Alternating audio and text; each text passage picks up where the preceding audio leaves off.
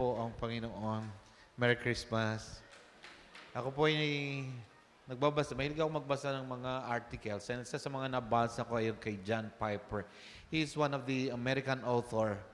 Maraming mga books siyang sinulat. And he's a theologian, a Baptist pastor. And uh, he's continually writing books. So, one of the articles na nabasa ko is about Christmas. And some of the things na share ko sa inyo ngayon ay uh, hango dun sa article na yan. Uh, sino may kilala kay John Piper? anyway, para doon sa mga hindi nakabasa, ito po. Meron po na akong kwento. Merong isang nangungumpisal sa pastor. Sabi niya, Pastor, marami po akong kasalanan nabalitaan ko na pinagpe-pray niyo po yung mga tao. So, lumapit itong taong ito at sa pastor at nagsabi, pag-pray niyo po ako at ako po ay maraming kasalanan. Sabi ng pastor, oh, sige, may pagpe-pray kita. Ano ba yung mga naging kasalanan mo, kapatid? Ano ba yung mga sinasabi mo? Marami na po akong napatay. Sabi nung, ha? Opo, pastor, marami na po akong napatay. Eh bakit mo naman sila pinatay? Eh kasi po, pastor, naniniwala sila kay Jesus. Kayo po ba, pastor, naniniwala kayo kay Jesus? Oh, sino yun?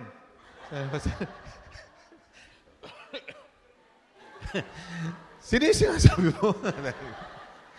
Basta natakot. Kayo po ba naniniwala kay Jesus? Amen. Hindi kayo takot, mapatay.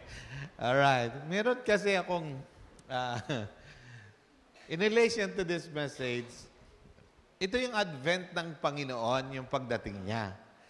Na hindi lamang natin siya dapat makilala sa pamamagitan ng mga sinasabi sa atin ng tao or kung tuwing Christmas, nagkakaroon tayo ng idea about Christ o kung sino si Jesus. Pero actually, dapat talaga nating lubusan o na makilala sa buhay natin at maintindihan kung sino si Jesus sa buhay natin. Ano ibig sabihin ng Pasko sa atin? Actually, series po ito. Yung next week, yung isang part po dito sa next week. But I want you to know grace and truth. Ang title po nito ay Grace upon Grace o biyaya patungo sa biyaya o patong sa biyaya. Lahat po tayo nabubuhay sa ilalim ng biyaya ng Panginoon. Amen po ba? Especially kung tayo ay mga mananampalataya o anak ng Diyos, alam natin dapat ito na tayo ay lumalakad sa biyaya ng Panginoon. Maraming salamat ate. Binuksan mo na ba yan?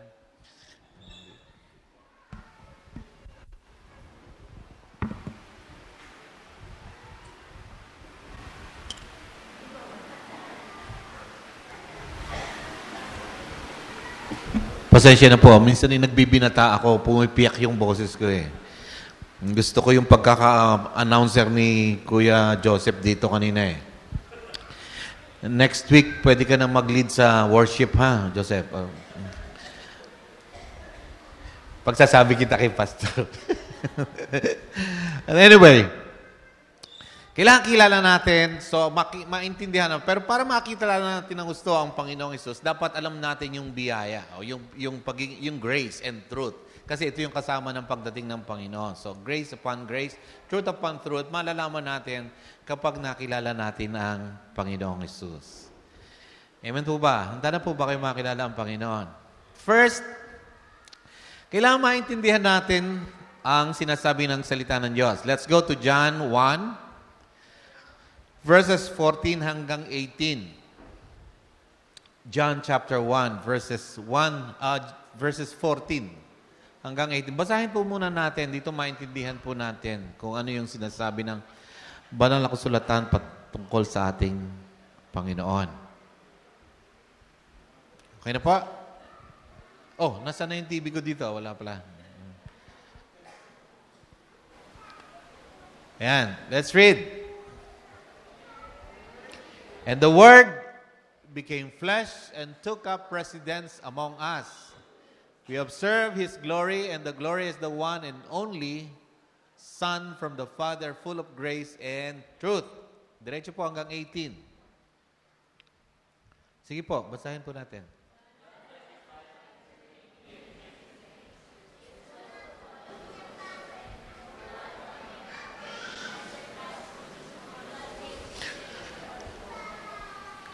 Indeed, we have all received grace after grace from His fullness. Verse 17. For although the law was given through Moses, grace and truth came through Jesus Christ. And verse 18. No one ever seen the, the one and only Son, the one who is at the Father's side, He has revealed Him. Wow! Ito po yung advent o pagdating ng ating Panginoon na sinulat ni John. Bago sinulat yung storya ng Kapaskuhan, ito muna yung sinabi ng, ni John. Ah, sumulat ng The Gospel of John. Ito po isa sa mga, ah, alam natin, isa sa mga alagad ng ating Panginoon. Sa verse 1, sinabi ng Panginoon, and the, the, fle- and, and the Word became flesh. In the beginning was the Word, and the Word was with God, and the Word was God, and the Word was God and dwelt among us. So ito po yung explanation niya sa pagdating sa verse 14. Okay? Minsan, mas maintindihan natin pag naging komportable po tayo sa attributes ng ating Panginoon. Sino ba ang Diyos? Para makilala natin ang Diyos, pinakilala niya sa atin ang kanyang bugtong na anak, ang Panginoong Isus. So sa pag, pag tayo nagkaroon ng uh, mas malalim na relasyon sa ating Panginoong Isus, mas malalim nating makikilala ang ating Diyos. But we need to be comfortable sa mga attributes ng ating Diyos, Ama. Hindi lamang natin siya dapat kilala sa salita, kundi na-experience natin ang ating Diyos, Ama. And the first thing that I want you to understand through these verses, maintindihan po muna natin, mas magandang sakop ng pag-iisip natin lahat na ito, eh, no? Para mas komportable po tayo sa ating pananampalataya. Una dapat maintindihan natin, invisible ang God. Pakisabi sa mga katabi, invisible ang Diyos. Ibig sabihin, hindi natin siya nakikita. The more we comprehend this, na maintindihan natin na ang Diyos ay invisible, hindi natin nakikita, pero na hindi nangangahulugang wala siya dyan, hindi dahil hindi natin nakikita ay wala ang Diyos o hindi totoo ang Diyos, dapat mas maintindihan natin na mas totoo yung hindi natin nakikita. The reason why the Bible saying this, so sinasabi sa atin ito ng Bible at ini-explain ito ni John, bakit sinulat nito bago niya pakilala ang Panginoon, so that we can understand, mas maintindihan natin kung paano tayo makikipag-relate sa Diyos. Amen to ba? Example, Maraming kahit mga Kristiyano, mga taong nasa pananampalataya, ang patuloy pa rin nagkakasala o gumagawa ng hindi maganda, nakakapagdesisyon ng mali, nakakapagdesisyon ng hindi tama, at naglilid ito sa kasalanan is because they don't understand the invisibility of God. Ang niisip lang natin, hindi, wala naman ang Diyos, hindi niya kita ang ginagawa ko, hindi niya alam ang ginagawa ko. Wala naman siya, kung totoo siya, dapat nakikita ko siya. So, naapektuhan yung ating pagdidesisyon. Naapektuhan yung araw-araw nating pamumuhay. Just because we, un- we, we think, just because we think, ha, iniisip natin, na hindi naman natin kita ang Diyos. And because hindi natin siya nakikita, we thought na hindi rin tayo iniisip na, o hindi ta- na tayo nakikita ng Diyos. Now, yung ating ginagawa, o anuman yung ating deklarasyon sa buhay natin, yung sinasa, ginagawa natin, dinidesisyon natin, ay nanggagaling doon sa perception na hindi naman tayo kita ng Diyos. Hindi tayo aware na hindi tayo nakikita ng Diyos. Kaya minsan kahit magsinungaling, kahit kumupit, kahit uh, magdesisyon ng mali o kahit mandaya, nagagaling Diyos sa presence, hindi naman alam ng Diyos. Amen mo ba? So, so many people right now, kahit especially yung mga hindi walang relasyon, yung hindi nakakakilala sa Panginoon, ang gumagawa ng mali, kahit gustuhin nilang gumawa ng tama, hindi nila magawa. Kahit gusto kong bumait, pero di ko magawa. Gusto kong bumait, pero di ko magawa ang bait-bait mo naman. Sana kunin ka na ni Lord. Minsan hindi, ah, hindi natin maintindihan, ano? Kino, you know, we come into that. Galing din po tayo doon. Ako, galing din ako doon eh. Mga ginagawa ko noon, because of the perception, di naman kita ng Diyos. I thought. Yun ang nasa isip ko. Pero hindi na nga na tama yung iniisip ko. Tama yung ginagawa, mali yung ginagawa ko, naiisip kong mali yung ginagawa ko, pero ginagawa ko pa rin kasi nasa isip ko, hindi naman kita. Mayroong isang, isang kristyano, patuloy na nagdidesisyon at nakikita ito ng mga kapatiran. O, minsan nga, kahit hindi na nakita, no, na gumagawa pa rin tayo ng alam nating makakasama sa katawan natin. At uh, pag nakita ng kapwa natin o naglalasing tayo or whatever na ginagawa sa nag, nag uh, yoyosi-yosi muna, ginagawa natin ito, hoping na hindi tayo makita ng mga kapatira kasi nahihiya tayo. Ay yung isang kapatid, dahil ginagawa niyang patuloy yun, nung pagdadaan na yung ginagawa ko rin ito noon eh. Kaya na kwento ko. noon po yun ha. anyway, bata pa ako. Naging Christian na ako at at uh, isinuko ko na ang buhay ko sa Panginoon. Ayoko nang magyosi-yosi. Pero, uh, yun nga, in, i, dahil ang perception ko sa Panginoon, hindi pa ganun katindi, hindi ako komportable na hindi ko nakikita ang Diyos. At iniisip ko, hindi rin niya ako nakikita. Kaya okay lang yung ginagawa ko. Pero nahihiya akong makita ito ng kapatiran ko o ng, ng sino mang kristyano. Why? Eh kasi kita ko rin sila. eh, nahihiya ako sa kanila. Hindi ako nahihiya sa Diyos dahil, dahil hindi ko nakikita ang Diyos at hindi ko iniisip na nakikita rin ako ng Diyos. That's why I do things that I don't want to do. Yung ayokong gawin, nagagawa ko pa rin. Noon. And na, minsan na, nakita ako ng kapatiran, sabi, tinago ko bigla. Sabi sa akin, huwag kang mahiya sa akin. Mahiya ka sa Diyos. Hindi ko mo kita mo ako, nahihiya ka sa akin, at ang Diyos hindi mo nakikita, ay hindi ka nahihiya sa Kanya. Dapat mas nahihiya ka sa Kanya. Kasi kahit nagtatago ka, kita Kanya. Can we say amen? amen? Hindi mo siya nakikita, pero kita Kanya. And this is the truth that I want to say. First, understand this. Para tayo maging komportable sa ating pananampalataya at sirelasyon natin sa Diyos, dapat nating isipin, God is invisible, but it doesn't mean na hindi niya tayo kita. At hindi po dito natapos yon. Although sinabi ng Diyos na walang nakakita sa Kanya, kundi ang ama, ang anak, nakasama na niya noon pa, He made His attributes. Ipinakita niya ang kanyang kapangyarihan, ang kanyang pagiging Diyos sa mga creation niya. Sa halaman, sa mga between, sa full moon. Sino dito ang natutuwa ang nagagandahan pag may full moon? Sinong natatakot? Baka lumabas ang paniki. Sinong takot sa blood moon? Meron pang ginawa ng panakot yung blood moon, lalabas ang mga vampira. Pero ang ganda-ganda talaga niya pag nakita mo siya sa estado. Nung, nung malaki yung buwan, na, umakyat pa kami ng asawa ko at yung anak ko doon sa, sa ano, so, Solviento. Doon kami kumain, doon namin tiningnan yung full moon, yung, yung malapit yung buwan sa earth. Yun yung tawag nilang once in a blue moon. Naintindihan yung sinasabi ko? Inaano, ipinakita ng Diyos yung attribute niya sa kanyang creation.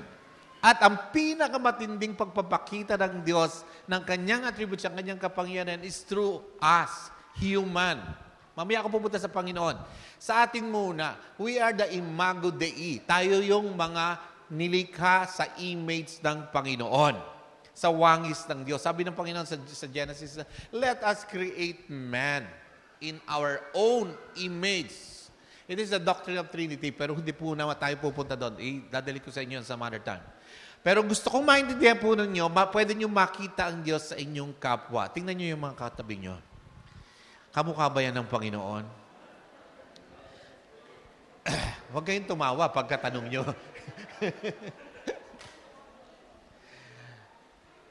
They are the imago Dei. tayong lahat, tayong wangis ng Diyos. In other words, doon sa pagkakalikha ng Diyos sa atin, wonderfully and fearfully made tayo, ginawa tayo ng Diyos.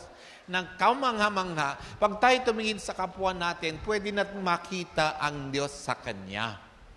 Especially kapag tayo ay kabilang sa pamilya ng Diyos. Amen po ba? So when we look at each and every one of us, pag tayo tumingin sa bawat sa atin at tumingin tayo sa kapwa natin, kahit hindi kasama sa pamilya natin, dapat makita natin ang kapangyarihan ng Diyos sa pagkakalikha sa atin.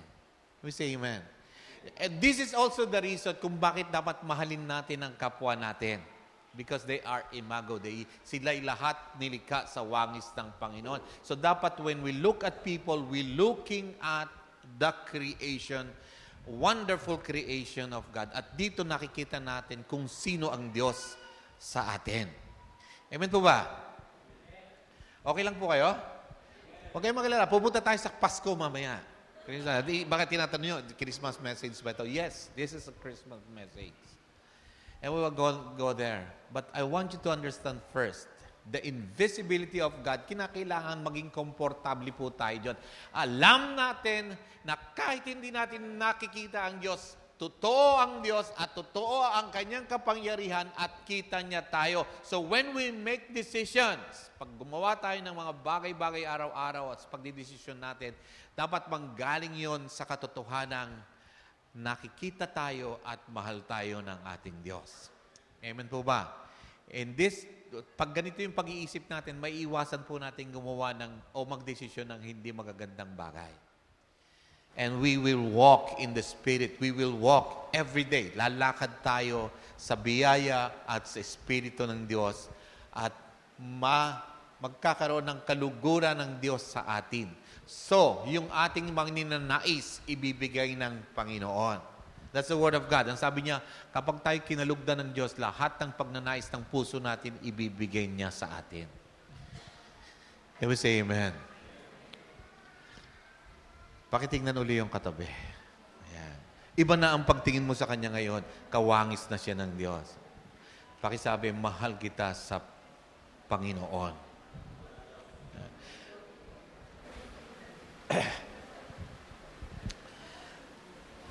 Naiba, naiba yung ating pananaw. Kahit po hindi natin hindi tayo conscious, pagka conscious tayo na ang Diyos ay nakita tayo at ang Diyos ay kasama natin, may iba yung ating pananaw. It will make a difference, a big difference sa pagdidesisyon natin at sa paglakad natin sa araw-araw.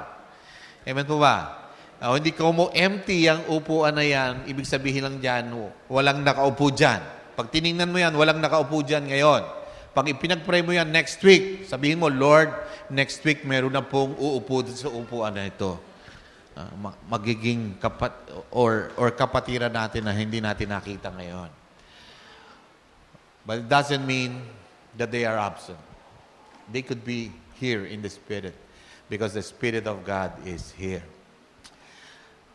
Okay po tayo? It's a mystery mga kapatid, but we need to be comfortable with it.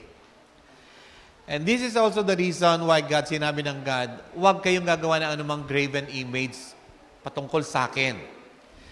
Kasi by nature, tayo hinahanap natin ng Diyos. Even Moses, si Moses nagsabi rin, God, ipakita mo sa akin ang mukha mo. Kita lamang kita sa pag-uutos mo sa akin, sa pagre-reveal mo ng sarili mo sa akin, pero gusto kitang makita. Even Moses, pakita mo sa akin. Kaya sabi ng Diyos, wala pang nabuhay na nakita ako. So, just to protect you, ipapakita ko sa iyo yung goodness. Padadari siya, pero tatakpan ko sa iyo ang tatakpan ko ang, ang, ang, ang side mo kung saan makikita mo, pero dadaad sa iyo ang aking mga kabutihan. Ito lang po yung pinapakita sa atin ng Diyos. Now, when you look at people, you will see the goodness of God in them. We say amen? When you look at creation, though God is invisible, but you can see the goodness of God in everything that He has made especially sa kapwa natin. Amen po ba? Pag bakit nakikita niyo ako, nakikita niyo ang kabutihan ng Diyos? Really? Hmm. Baka naalala niyo lang yung mga pelikula ko. Joke lang. Dapat makita niyo yung kabutihan ng Panginoon sa kapwa natin. And when you look at nature, when you look at the plants, when you look at the ferns, pag nakita niyo yung mga halaman na yan, ang mga hayop sa daan, pag nakikita nyo, nakikita nyo ang kabutihan ng Diyos. Because these are all goodness of God passing through us. Can we say amen? So okay na po kayo. Aminin natin ha. Huwag na tayong uh, maghahanap ng mga ano, mga simbolo ng Diyos. Huwag na tayong sasamba sa mga Diyos-Diyos. Huwag tayong sasamba sa mga graven image. Invisible ang God. Pero hindi na tapos doon. Ipinakita niya ang kanyang kabutihan. Nakikita natin to sa ating kapwa, mananampalataya, sa ating pamilya ng Diyos, sa ating mga, sa mga lahat ng bagay na nilikha ng Panginoon, nakikita natin ang kabutihan ng Diyos, ang grace ng Panginoon. And we have to be comfortable with that. Can we say amen? The reason kung bakit may mga kaguluhan sa mundo, nagkakagulo ang mga relihiyon ay sapagkat hinahanap nila ang Diyos. They cannot be comfortable. Hindi sila maging komportable. But the Word of God is very clear.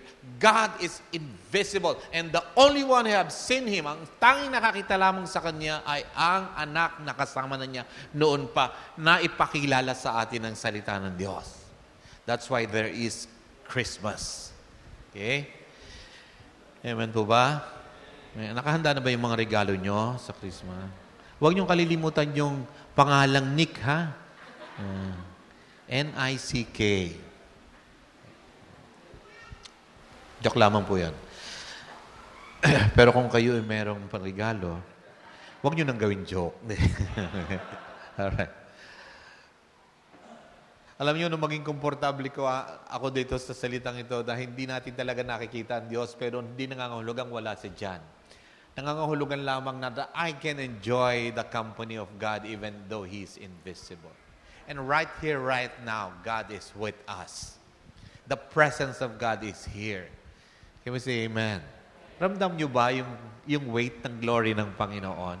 Nararamdaman niyo yung presence ng Panginoon even right now? Kahit tayo nandito, kahit nakikinig tayo ng salita ng Diyos, we can really sense the weight of His presence may bigat, may dating. Alam natin yung nararamdaman natin. And I am comfortable with that. That's why natutulungan ako nito. Sensing the presence of God every time, every day in my life, natutulungan ako nitong magdesisyon ng tama. Magsalita ng makakabless sa kapwa. Gumawa ng mabuti sa kapwa. Maging kawangis ng Diyos, ng ating Panginoon sa araw-araw. Because I know He is with me every step of the way.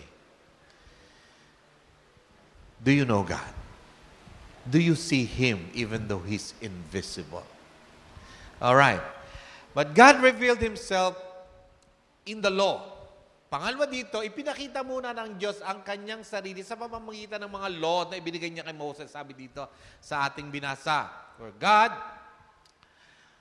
uh, verse 17. 16 and 17. And from his fullness we all have received grace upon grace. For the law was given through Moses. Grace and truth come from the Lord. First, God showed himself through the law. Hindi na tayo under ng law. Pero kailangan maintindihan natin na kaya may batas na ibinigay kay Moses, hindi dahil gusto ng Diyos na maghigpit, kundi gustong makita ng Diyos siya, makita ng mga tao, especially ng bayan ng Israel, ang Diyos sa pamamagitan ng batas. Kaya naglagay ng batas ang Diyos, nagbigay siya ng batas kay Moses. At ang batas ay patungkol lahat sa Kanya. Ibig say amen. You shall, the first and foremost law, you shall not make a craven image or you will only love God above all. Yun ang unang-una sa lahat ng Ibig sabihin, the law na ibinigay niya kay Moses, yung mga batas na ito na ibinigay niya kay Moses, is pertains to God. Nagpapakilala ito ng Diyos. Para batas yan dito sa atin. Ano, kung bakit uh, may mga batas tayo sa trapiko, eh para ipaalam sa atin na, na merong isang nag uh, authority na nag na nagbibigay uh, sa atin ng mga batas nito para sundin natin. Ganon din ang Diyos. May nakita akong t-shirt. Ewan ko kung nakita nyo na rin ito. Mga nakalagay dito. Buti pa ang Diyos. Sampu o lang ang utos. Ang asawa ko unlimited.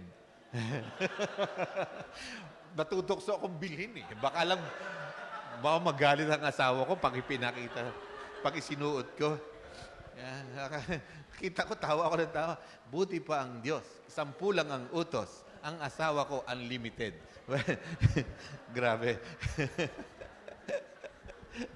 Huwag kayong bibili nun, ha? Huwag niyo ipa, mga lalaki, huwag niyo ipapakita. Kasi, uh, although nakakatuwa yon pero offensive sa mga asawa natin yon. Baka tayo hindi na maka-uwi ng bahay. Ah, ganun pala ha? Unlimited ha? Sige, unlimited ka dyan sa labas. okay. Pinakita ng Diyos sa kanyang sarili sa pamamagitan ng mga bagay. Kaya okay din po yung may batas. Sundin. Pero ang pangako ng Diyos, ang revelation ng Diyos, hindi natapos doon. Una, hindi siya nagkasya doon sa sabihin niyang invisible siya. Pinakita niya ang kanyang kapangyarihan, kanyang authority sa atin sa pamamagitan ng kanyang mga nilikha. And then He created us. And from us, human, He created family para ipakita lalo yung kanyang kapangyarihan sa atin, yung grace ng Panginoon sa atin. And then He created the law. Naggawa siya ng batas para ipakita kung sino siya. Siya ang pinakamakapangyarihan sa lahat. Ipinakita ng law na ito na ang Diyos is above everything else and He is in control of everything else. Komportable po ba kayo doon? Komportable po ba kayo na ang Diyos ang nagkokontrol ng lahat ng bagay sa mundong ito. Amen. Are you sure? Kasi merong hindi tumanggap nito. Sabi niya, hindi po pwedeng ang Diyos lang ang makapangyarihan. Pupunta ako sa mas mataas na lugar kaysa sa Kanya. At ang tawag sa Kanya ay devil. Ang tawag sa Kanya ay si Satanas.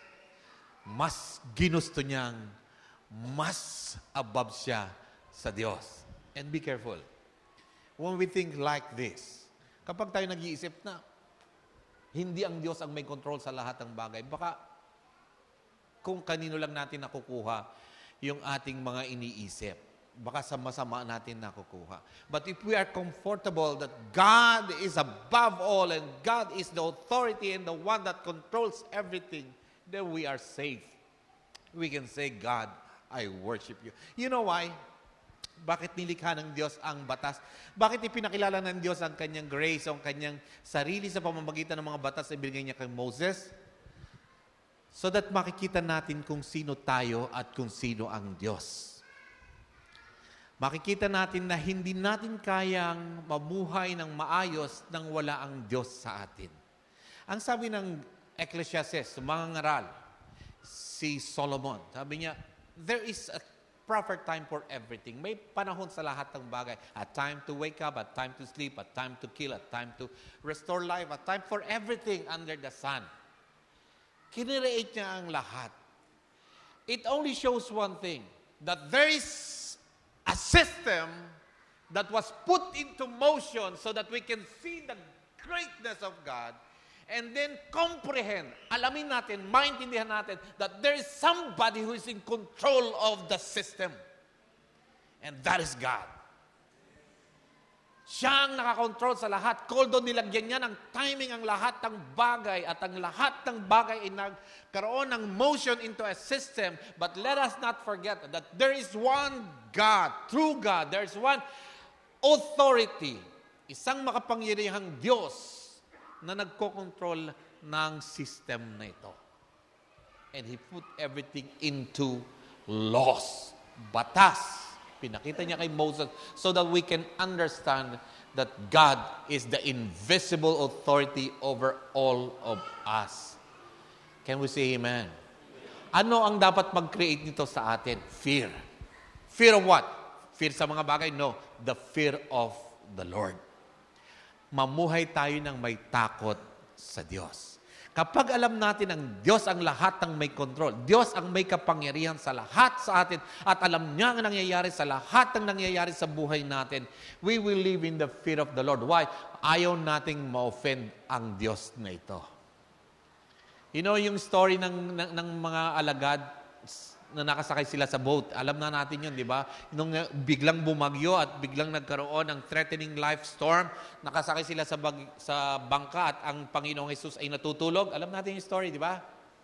May, dalang una ng Panginoon, natutulog siya doon sa, sa dulo ng bangka. At sinabi ng mga lagad, ano ka ba, Panginoon? Hindi mo ba inalintala? Mamamatay na tayo. The fear, sabi niya, sabi ng salita ng Diyos. At sila'y takot na takot. Yun yung fear sa kamatayan. Yung fear sa anumang maaring mangyari. Fear na sila ay mapapahamak. At bumangon ng Panginoon at ang sabi ng Panginoon, sa nasaan ang inyong mga pananampalataya? At sinabi ng Panginoon sa tubig, kumalma ka. Sinabi niya sa hangin, peace, be still. At ito'y naging payapa. At yun ang sinabi ng Bible after that story, ang sabi ng salita ng Diyos, and they fear God more. Lalo silang natakot yung mga alagad. Pero yung fear na ginamit dito, hindi na yung fear na takot mamatay o takot sa anumang ma- mapahamak, kundi yung fear of the Lord. And they begin to fear God. Now they don't want to offend Jesus. Ayaw na nilang gumawa ng anumang bagay na makaka-offend sa Panginoon. This should be our... Ito dapat yung nagiging uh, pakiramdam natin Kapag alam natin ang Diyos ang pinakamakapangyarihan, alam natin ang Diyos ang lumikha sa atin sa lahat ng bagay, alam natin ang Diyos ang maghuhusga sa ating lahat, then we should live a life in fear of God. Ayaw natin na itong Diyos na ito na nagmamahal sa atin, na makapangyarihan sa lahat, ay ma-offend dahil sa buhay natin. Can we say amen? Ayaw natin gumawa ng mali na alam nating ikagagalit ng Diyos sa atin. Mga anak, kung tayo may takot sa mga magulang natin, ayaw natin gumawa ng bagay na makakasama ng loob sa kanila. Amen po ba? Magagawa lang natin yung, kung hindi natin iniisip, ah, walang kwenta yung tatay ko, walang kwenta yung nanay. Kung gano'n ang ating relasyon sa kanila, talagang gagawa tayo ng mga kalokohan sa buhay natin. Pero kung mahal natin ang magulang natin, at alam natin sila may kapangyarihan over our lives dahil sila ang magulang natin, then we will not do anything that will offend them. Right? Can we say amen? Hindi tayo makakagawa ng bagay na ikasasama ng loob sa kanila. Ganon din po yung relasyon natin sa Diyos. Ipinakita nito ng Diyos, ibinigay lamang niya ang kanyang batas kay Moses para makita lang ng mga tao na siya ang may control ng lahat ng bagay. Siya ang gumawa ng lahat ng bagay. And if we are comfortable with that, kung alam natin ang Diyos ang pinakamakapangyarihan sa lahat, then we will not offend Him. Can we say amen? Hallelujah. It will help us make decisions every day and walk in the Spirit every day. Makagawa tayo ng mga bagay na ikatutuwa ng Diyos lamang. Hindi natin ma-offend ang Diyos. Because we know that God has shown Himself in the laws of Moses. Pangatlo, ang sabi dito, God became human. The third step, or the, third revelation in this is the, the truth that God became human. Dito na pumasok yung Advent ng Panginoon, yung Pasko. Pakisabi sa mga katabi, Merry Christmas. Asang regalo ko.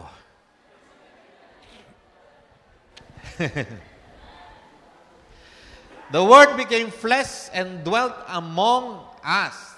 The word for dwell here is the word set up a tent. The Word became flesh and took residence. Ang ganda, no? Nanirahan sa atin. Wow! Ang idea po dito, nag-pitch ng tent ang Diyos para manahan para kasama natin. Mas malalim pang ibig sabihin ng became flesh, yung carnal ang ginamit talaga dito. He became one of us, one with us. Ang Panginoong Isus, ang Diyos, na nagkatawang tao sa pamamagitan ng ating Panginoong Isus dwelt one with us, nanahan kasama natin at kaisan natin. Ang ibig sabihin, He took up, ang, ang, ang rendition kasi ng word dito mas malalim eh, yung flesh, yung carnal, ito yung unregenerated. Yung makasalanan na flesh. It's a negative connotation. Parang ang sinasabi dito, nanirahan siya sa mga makasalanang tao. Which is the truth. He became one with us. Kasi gusto niyang maramdaman yung nararamdaman natin. At hindi lamang siya bumisita. Ang rendition po nito dito, talagang nag-pitch ng tent, tal gusto niyang makiisa sa mga tao. Amen po ba? Pagka kayo bibisita, hindi kayo magagawa ng tent sa bakuran niya kung wala kayong balak tumira ng matagal. Amen po ba? O bisita lang, doon lang kayo sa sofa, uupo guest lamang kayo. Bibigyan kayo ng kape, bibigyan kayo ng tinapay para magmerienda or pakakainan ng lunch o ng dinner, sasama sa mga celebration. Pero pagka kayo nagdala ng tent, tatanungin na kayo ng may bahay, Teka, anong ginagawa mo? Eh, dito na ako titira. Teka muna. The idea is, and dwelt among us, gusto ng, ginusto ng Diyos para ipakilala niya yung kung sino siya, nagkataon tao siya sa pamagitan ng Panginoon at nanirahang kasama natin. This is the next higher step na gawa ng Diyos para mas makilala natin niya. Una, kailangan maging komportable tayo na invisible ang Diyos, which is still the truth right now. Secondly, kailangan maging komportable tayo ng ng gumikha ng batas ng Panginoon. Pinakita niya kay Moses para makilala natin na siya ang pinakamakapangyarihan sa lahat. Dapat komportable din po tayo doon so that we can walk in the fear of the Lord every day. And thirdly, pinakilala ng Diyos kung sino siya sa pamagitan ng, Jesus, ng Panginoong Jesus para siya'y manahang kasama natin. Which is really good. Now that Jesus is one with us, we can understand God more. Mas mauunawaan natin ang Diyos kung sino siya sa atin. Tanong, kilala ba natin ang Panginoon o takot tayong patayin? Sabi nung sa doon sa pastor, marami na po akong pinatay. Eh bakit? Eh kasi naniniwala sila kay Jesus. Ikaw, naniniwala? Aba hindi, sino yun? Baka ganun tayo. We must understand God, our Father, through His Son, the Lord Jesus Christ. In Jesus, which comes to number four, we see God. Makikita natin ngayon ang Diyos sa pamamagitan ng ating Panginoon. And the Word became flesh and dwelt among us, full of grace and truth. Ito pong grace and truth na sinasabi dito, ito yung biyaya at katotohanan ng Panginoon na nag-collide sa pamamagitan ng Jesus. Ipinakita sa atin ng Diyos ang kanyang kapangyarihan sa pamamagitan ng batas niya kay Moses. Pero ipinakita ng Diyos ang kanyang grace, yung kanyang attributes, yung kanyang biyaya at yung katotohanan sa pamamagitan ng ating Panginoong Jesus. Now we are in a higher playing field, higher level ng playing field. Hindi na tayo doon sa kasama ng mga Israelites na namumuhay sa ilalim ng batas para lang makita ng pakita lang sa kanila kung sino ang Diyos at para sila'y mabuhay sa takot. Hindi nila ma-offend ang God. Kaya minsan yung, yung ayaw nilang ma-offend ng Diyos, nabubuhay na rin tayo sa takot. Hindi tayo makapag-desisyon na haharang yung ating freedom sa pagdidesisyon dahil dito. But God is gracious. Ang ginawa pang Father ng God, ipinakita niya siya sa atin, ang kanyang grace, yung attributes niya, yung katotohanan. Pag sinabi natin grace and truth collide, it means reality. Pakisabi sa katabi, reality. Ibig sabihin, ito po ngayon yung ating katotohanan. Now we are living Namumuhay tayo ngayon sa realidad na ang Diyos ay kasama natin araw-araw. Amen. Hindi na siya ngayon malayo na nag-uutos lang sa atin na gawin ito, gawin mo yan, kung hindi, kikidlatan ka o parurusahan ka. Hindi na ganon. Kundi araw-araw maintindihan natin na ang Diyos ay mabuti. Siya ay nagmamahal sa atin sa pamamagitan ng paglakad natin kasama ang Panginoon, sa pamamampalataya natin sa ating Panginoong Isus. Now the question is, do you believe in the Lord Jesus? Have you surrendered fully your life to the Lord? Talaga bang isnuko na natin ang buhay natin sa Panginoon? Tayo ba'y lumalakad araw-araw sa ilalim ng biyaya at katotohanan, yung realidad na tayo'y mga anak ng Diyos? Mga anak tayo ng Diyos. Ba't parang, parang uh, alanganin kayo sumagot? Mga anak tayo ng Diyos. Amen. Right. John 1.12. Ito, kasama rin dito sa chapter na ito. At ang sino mang manampalataya kay Jesus, binibigyan ng karapatang tawaging mga anak ng mga anak tayo ng Diyos.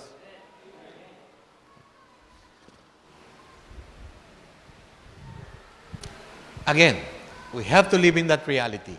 Mamumuhay tayo doon sa biyaya na yon, yung grace at yung truth na nag-collide sa pagkatao ng Panginoon na ibinigay sa atin ng ating Diyos Ama para tayo manampalataya so that sa pamamagitan ng grace na ito at ng katotohanan na ito, yung reality natin na tayo ngayon ay mga anak ng Diyos. So iba na ang ibig sabihin ng Pasko. yung advent ng ating Panginoon. Mas malalim yung ating pagkaunawa sa, pamamagitan ng pagdating ng Panginoon, tayo'y pinaging anak ng Diyos. Hindi natin ngayon siya kilala bilang Diyos na lumikha ng lahat, na tayo ay nilikha lamang sa wangis ng Diyos, kundi tayo ngayon mismo ay lumalakad sa biyaya at katotohanan tayong lahat ay anak ng Diyos. Parang ayaw nyo. Gusto nyo ba yon? Parang ayaw nyo maging anak ng Diyos. Are you excited for Christmas? We are. Hindi dahil ang UP magpapailaw na naman ng Christmas tree or gagawa naman sila ng Belen doon. Hindi, hindi na ako na-excite doon. Na-excite ako dahil once again, I can realize that God sent His Son so that we can live in the truth, in the higher playing field, that we are now children of the Most High anak tayo ng pinakang makapangyarihang Diyos. Pagka hindi tayo magiging komportable dyan, babalik lamang po tayo doon sa default. Ang Christmas, liliit sa atin, ang tingin na lang natin dyan ay Christmas tree, parol, candlelight dinner, turkey, lechon, regalo. At kapag hindi nabigyan ng regalo, basta ba ang loob, hindi na Pasko. Eh kasi maliit na yung tingin natin. Christmas means we are children of God. Amen. Anak tayo ng ating Diyos. In Jesus we see God. And lastly, God came to give us grace. We must receive it. Dito po ako magtatapos. Nung dumating ang Panginoon, hindi lamang yung grace at reality ang nag-collide. O yung truth ang nag-collide. Nagbangga ito sa ating Panginoong Isus para ibigay sa atin yung katotohanan. Ano yung katotohanan? Katotohanan tayo ay mga anak ng Diyos. Na tayo may buhay na walang hanggan. Na tayo ay kaligtas-ligtas. Pwedeng iligtas ng Panginoon. Kailangang maintindihan maunawaan na tayo ay iniligtas ng Panginoon, hindi dahil tayo ay mahalaga, kundi hindi tayo para bigyan ng halaga, kundi tayo ay mahalaga sa Kanya. Can we say amen? Na tayo ay mahal ng Diyos. Hindi para mahalin, kundi tayo ay mahal ng Diyos. Amen po ba? Kaya tayo ay iniligtas. And now hear, see here, Jesus came, sabi dito, sa huling verse na binasa natin, verse 18. No one has seen God at any time, the only begotten God who is in the bosom of the Father. He has explained Him. Ipinakita o ipinaliwanag ng Diyos kung sino siya sa pamamagitan ng ating Panginoong Jesus. And by this, we live under the grace. We must receive it.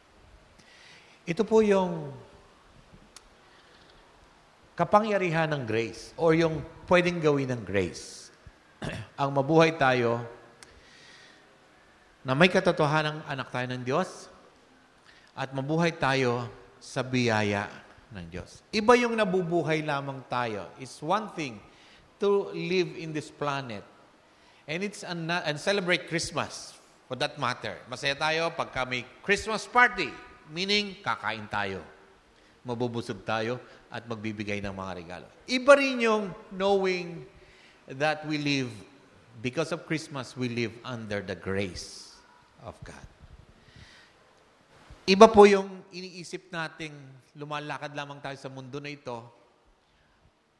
Iba yung namumuhay tayong mayroong canopy. O nabubuhay tayo yung may, may naka... Ano yung canopy? Habong. Di ba? Yung, yung, alam niyo habong? Habong ha, hindi sabong. Alam niyo yung habong, yung, yung naka... May malalim akong Tagalog na inisip na sa dila ko eh. May, may naka... Oo, yun. ba- Bubong, ano, habong. Basta, basta. Habong. S- ah, Sa silong, nakasilong tayo sa, sa, sa ilalim ng biyaya ng Diyos. Ang sarap no, alam nyo, ang sarap-sarap isipin, ano, na tayo lumalakad, na anytime, pwede nating ma-access ang, ang biyaya ng Diyos, o ang, ang, ang kabutihan ng Diyos, because we know that we are living under the grace. That's why you have testimonies. Nakakapag-testify tayo ng kabutihan ng Diyos because we are experiencing the grace of God. We are walking, literally walking under the grace of God right now, right here. Because in Jesus, we now understand grace. Nauunawa natin ngayon kung ano ang ibig sabihin ng grace. Ayaw ng Diyos na may stuck lamang tayo sa kaalaman na may katotohanan at may biyaya.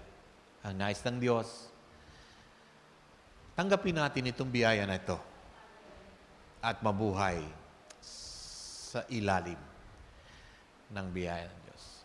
You know, sometimes I pray for people and sometimes I see both sunrise and sunset. And it's time, yung nasasabi ko sa prophetic, pag when I when I pray for people and sometimes I see both sunrise and sunset in the horizon over that man. Ang ibig sabihin lamang po isa, walang loop, yung walang tigil, walang ending yung loop ng biyaya ng Panginoon. There's always sunrise and sunset because the loop of the grace of God is everlasting and unending. Walang tigil sa buhay natin.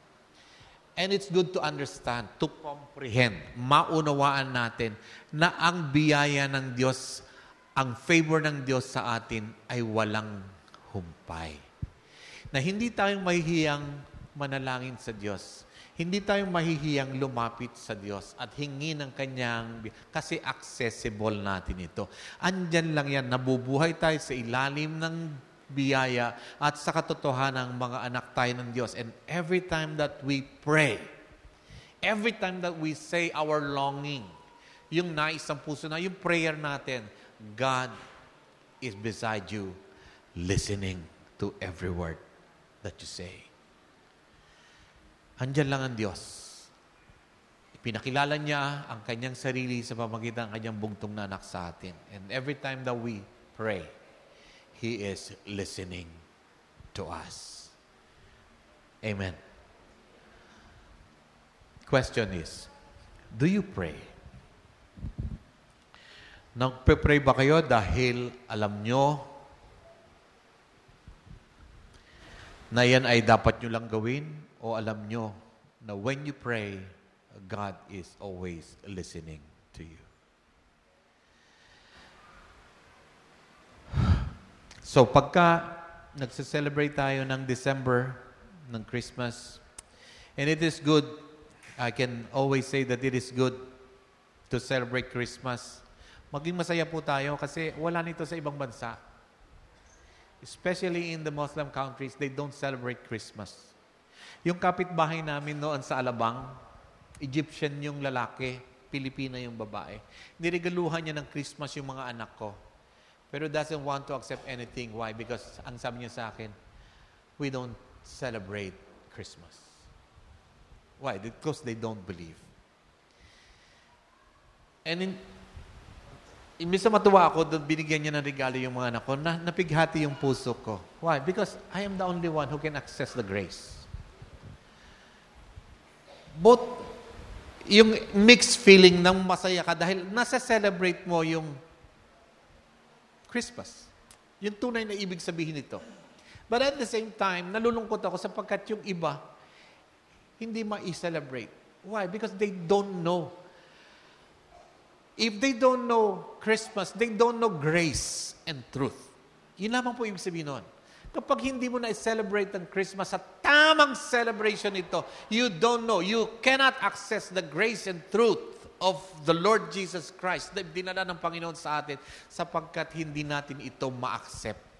They cannot celebrate Christmas because they cannot accept it. But the Word of God is very clear for us, mga kapatid. Sa oras na ito, malinaw ang sinasabi sa atin ng Bible. Celebrate it. Why? Because you need to accept the grace of God and the truth that you are living under this grace. Can we say amen? Hallelujah.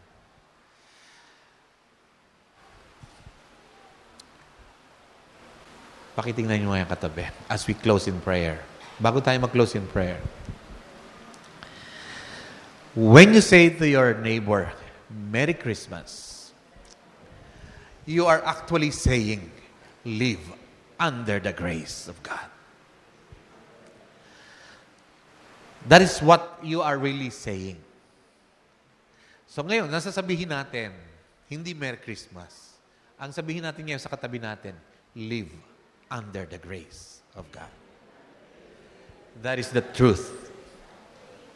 When we say to somebody, Merry Christmas, we are saying, live, mamuhay ka sa ilalim ng biyaya ng Panginoon. Let's all stand up. Let us pray.